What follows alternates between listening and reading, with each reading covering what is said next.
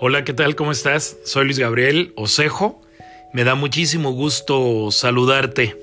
Hoy quiero platicar contigo sobre la idea más estúpida que tuve y que se convirtió en lo que hoy es mi empresa, Ciudad y Poder, cuya cara más conocida prácticamente en todo México y en muchísimos lugares de, del mundo es Reporte Querétaro. ¿Por qué la idea más estúpida? Porque cuando la tuve, nadie creyó que pudiera llevarse a la realidad. Quiero platicarte que yo soy abogado. Estudié la licenciatura en Derecho, eh, estuve litigando, fui abogado cobrador de una financiera y el día que nació mi hija decidí dejar de litigar. Decidí de hacerlo porque mira, yo soy muy católico, soy muy creyente. Creo en Dios. Todos los días le pedí a Dios por mi familia y le sigo pidiendo por mi familia. Y hace 19 años me tocó ir a embargar a una señora de aproximadamente 70 años, el día que nació mi hija, 7 de diciembre del 2000. Y fue muy doloroso para mí y además de doloroso, eh, fue frustrante porque tuve que embargar a una señora, evité por supuesto el embargo, a una señora de 70 años de edad que debía creo que 10 mil pesos. Ese día fue el último día que fui a un embargo. Eso fue en el 2000.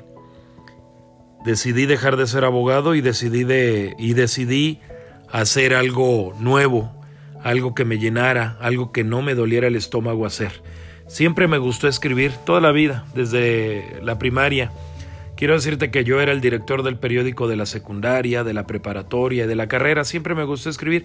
Inclusive en la carrera, yo trabajaba como reportero en algunos medios de comunicación, como analista político. Y bueno, pues cuando decido dejar de litigar, pensé que el periodismo podía darme dinero. Y pues no, no fue así. Con una hija recién nacida, nacida, quiero decirte que la carrera de, o el oficio de periodista, también la carrera por supuesto, y el trabajo como periodista es un trabajo eh, mal pagado. Esa es la verdad de las cosas. Yo comencé mi primer trabajo eh, ya formal, pagándome eh, semanalmente por el trabajo que hacía como periodista, ganaba 150 pesos. Es decir, mi sueldo era de 600 pesos al mes en el primer periódico en el que comencé a trabajar Nada que ver con los 15 mil, 20 mil pesos que ganaba como, abogado. Pero estaba haciendo lo que me gustaba. No me dolía el estómago, como cuando era abogado, todos los días me dolía el estómago tremendamente. Y te decía esto de, de que creo mucho en el karma. Yo pedía a Diosito que naciera bien mi hija, que estuviera sana, que estuviera completa, que tuviera sus 20 deditos, sus dos ojos bien centrados, sus dos orejas, etcétera, etcétera.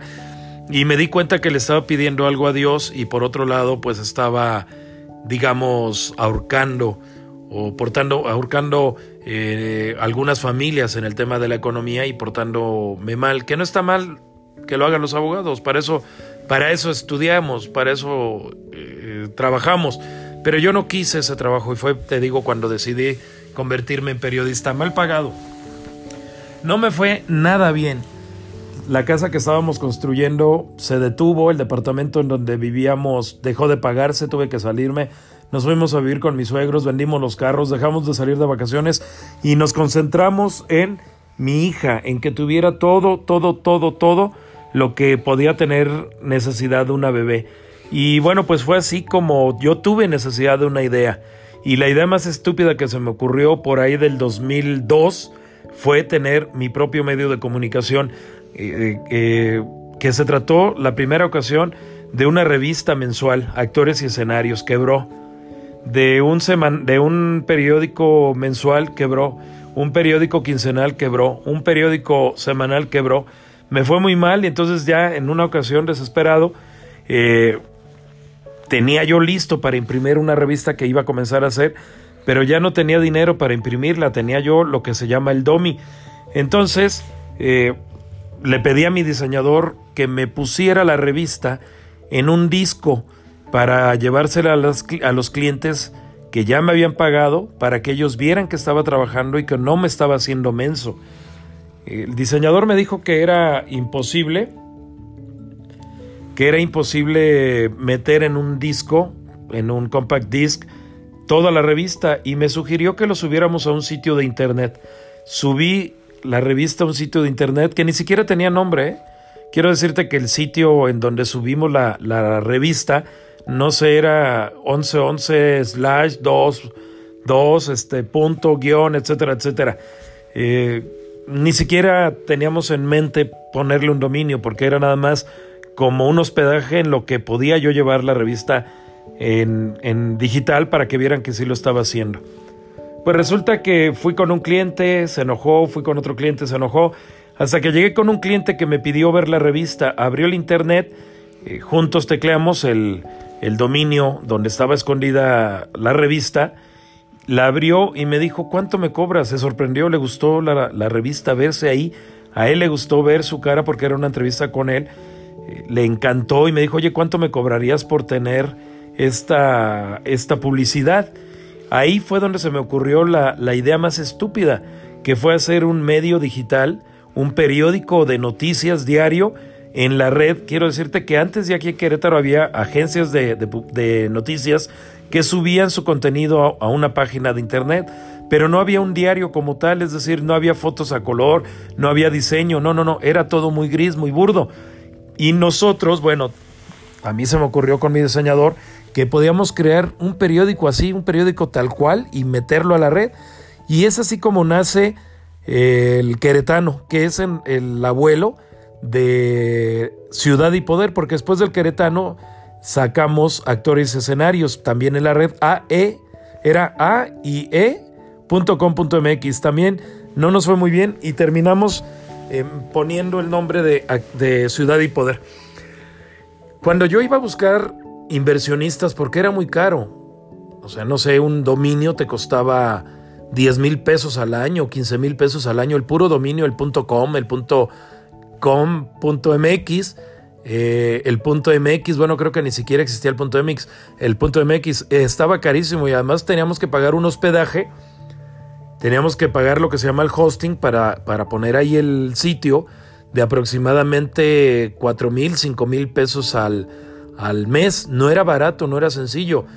Y luego, pues, yo no soy diseñador, yo soy abogado, como te lo he comentado, pues aparte tenía que contratar un diseñador y entonces no era tan común que los diseñadores supieran hacer eh, páginas web porque era un lenguaje muy sofisticado, era, un lenguaje especializado, el HTML, era un lenguaje que no todos los diseñadores manejaban, entonces pues sí me costaba muy caro. Yo traté de, de conseguir dinero, traté de conseguir inversionistas, hoy les digo, gracias a Dios nadie creyó en mi idea porque tengo el 100% de mi empresa.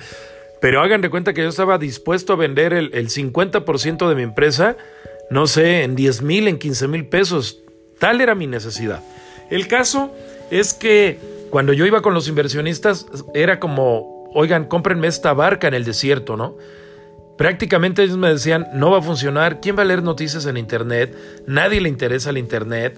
Si queremos leer, noticias, compramos una revista, compramos un periódico, compramos un semanal, etcétera, etcétera. Nadie quería o nadie creía que, que, la gente podría interesarse en las noticias. Cuando yo platico esto con los jóvenes en las universidades, les digo que siempre cuando ellos van a presentar una idea que para otra gente es una idea estúpida, les digo, no se deshagan, al contrario, cásense con esa idea estúpida, porque yo también tuve mi idea estúpida y lo que les digo es que con disciplina, con fe, con constancia, con perseverancia, con preparación, a la vuelta de la esquina vas a tener el resultado. ¿Qué pasa cuando tienes tú una idea estúpida y nadie te la compra? Pues que tienes que trabajar para que esa idea sea mejor cada día más y para obtener resultados. En mi caso quiero decirte, y también así lo platico, que cuando yo iba con los inversionistas, les te, decía, era como si yo les estuviera ofreciendo hacer canoas o hacer botes en el desierto. ¿No? Y la respuesta era, era, ¿quién va a comprar una barca en donde no llueve, en donde no se necesita?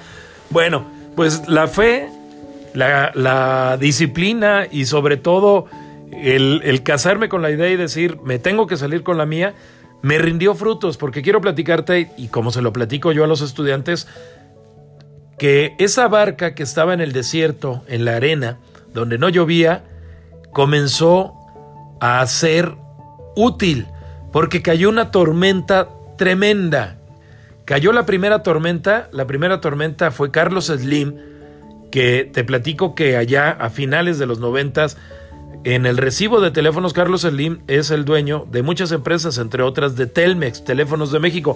Teléfonos de México te mandaba la oferta de que si querías tú una computadora Acer, si no, estoy, si no me, equivoco, si no estoy eh, recordando mal, tú podías comprar la Acer en pagos pequeñitos y cada mes te descontaban de tu recibo eh, una cantidad. Al término pagabas, no sé, por una Acer 386 o 380, 386, terminabas pagando, no sé, 20 mil, 25 mil pesos de hoy, pero ya tenías tu computadora. Esa fue la primera gran tormenta, cuando la computadora entró a las casas, cuando la computadora entró a los hogares y fue compañero del refrigerador, de la televisión, de la sala, del comedor. Ya entonces todos podíamos acceder a una computadora y por ende todos podíamos acceder de manera eh, eh, digamos, con cable, podíamos acceder, y muy limitada, por supuesto, de manera muy limitada, podíamos acceder al Internet. Esa fue la primera tormenta, no fue suficiente para que la gente comenzara a ver que mi barca podía ser útil. La segunda gran tormenta es el Wi-Fi, la implementación del Wi-Fi, porque antes también te platico, pues nos conectábamos a Internet por el teléfono. Si no tenías teléfono, no podías tener internet y ese teléfono te dotaba a ti nada más de una sola línea de internet, digámoslo así. Es decir, te conectabas tú y te tenías que salir para que se conectara tu papá, se tenía que salir para que se conectara tu hermano, tu hermana. No podían compartir la red, no podían compartir la red al mismo tiempo. Y vamos, si sonaba el teléfono mientras estabas tú conectado, este, la conexión se perdía, además de que era lentísima, era lentísima.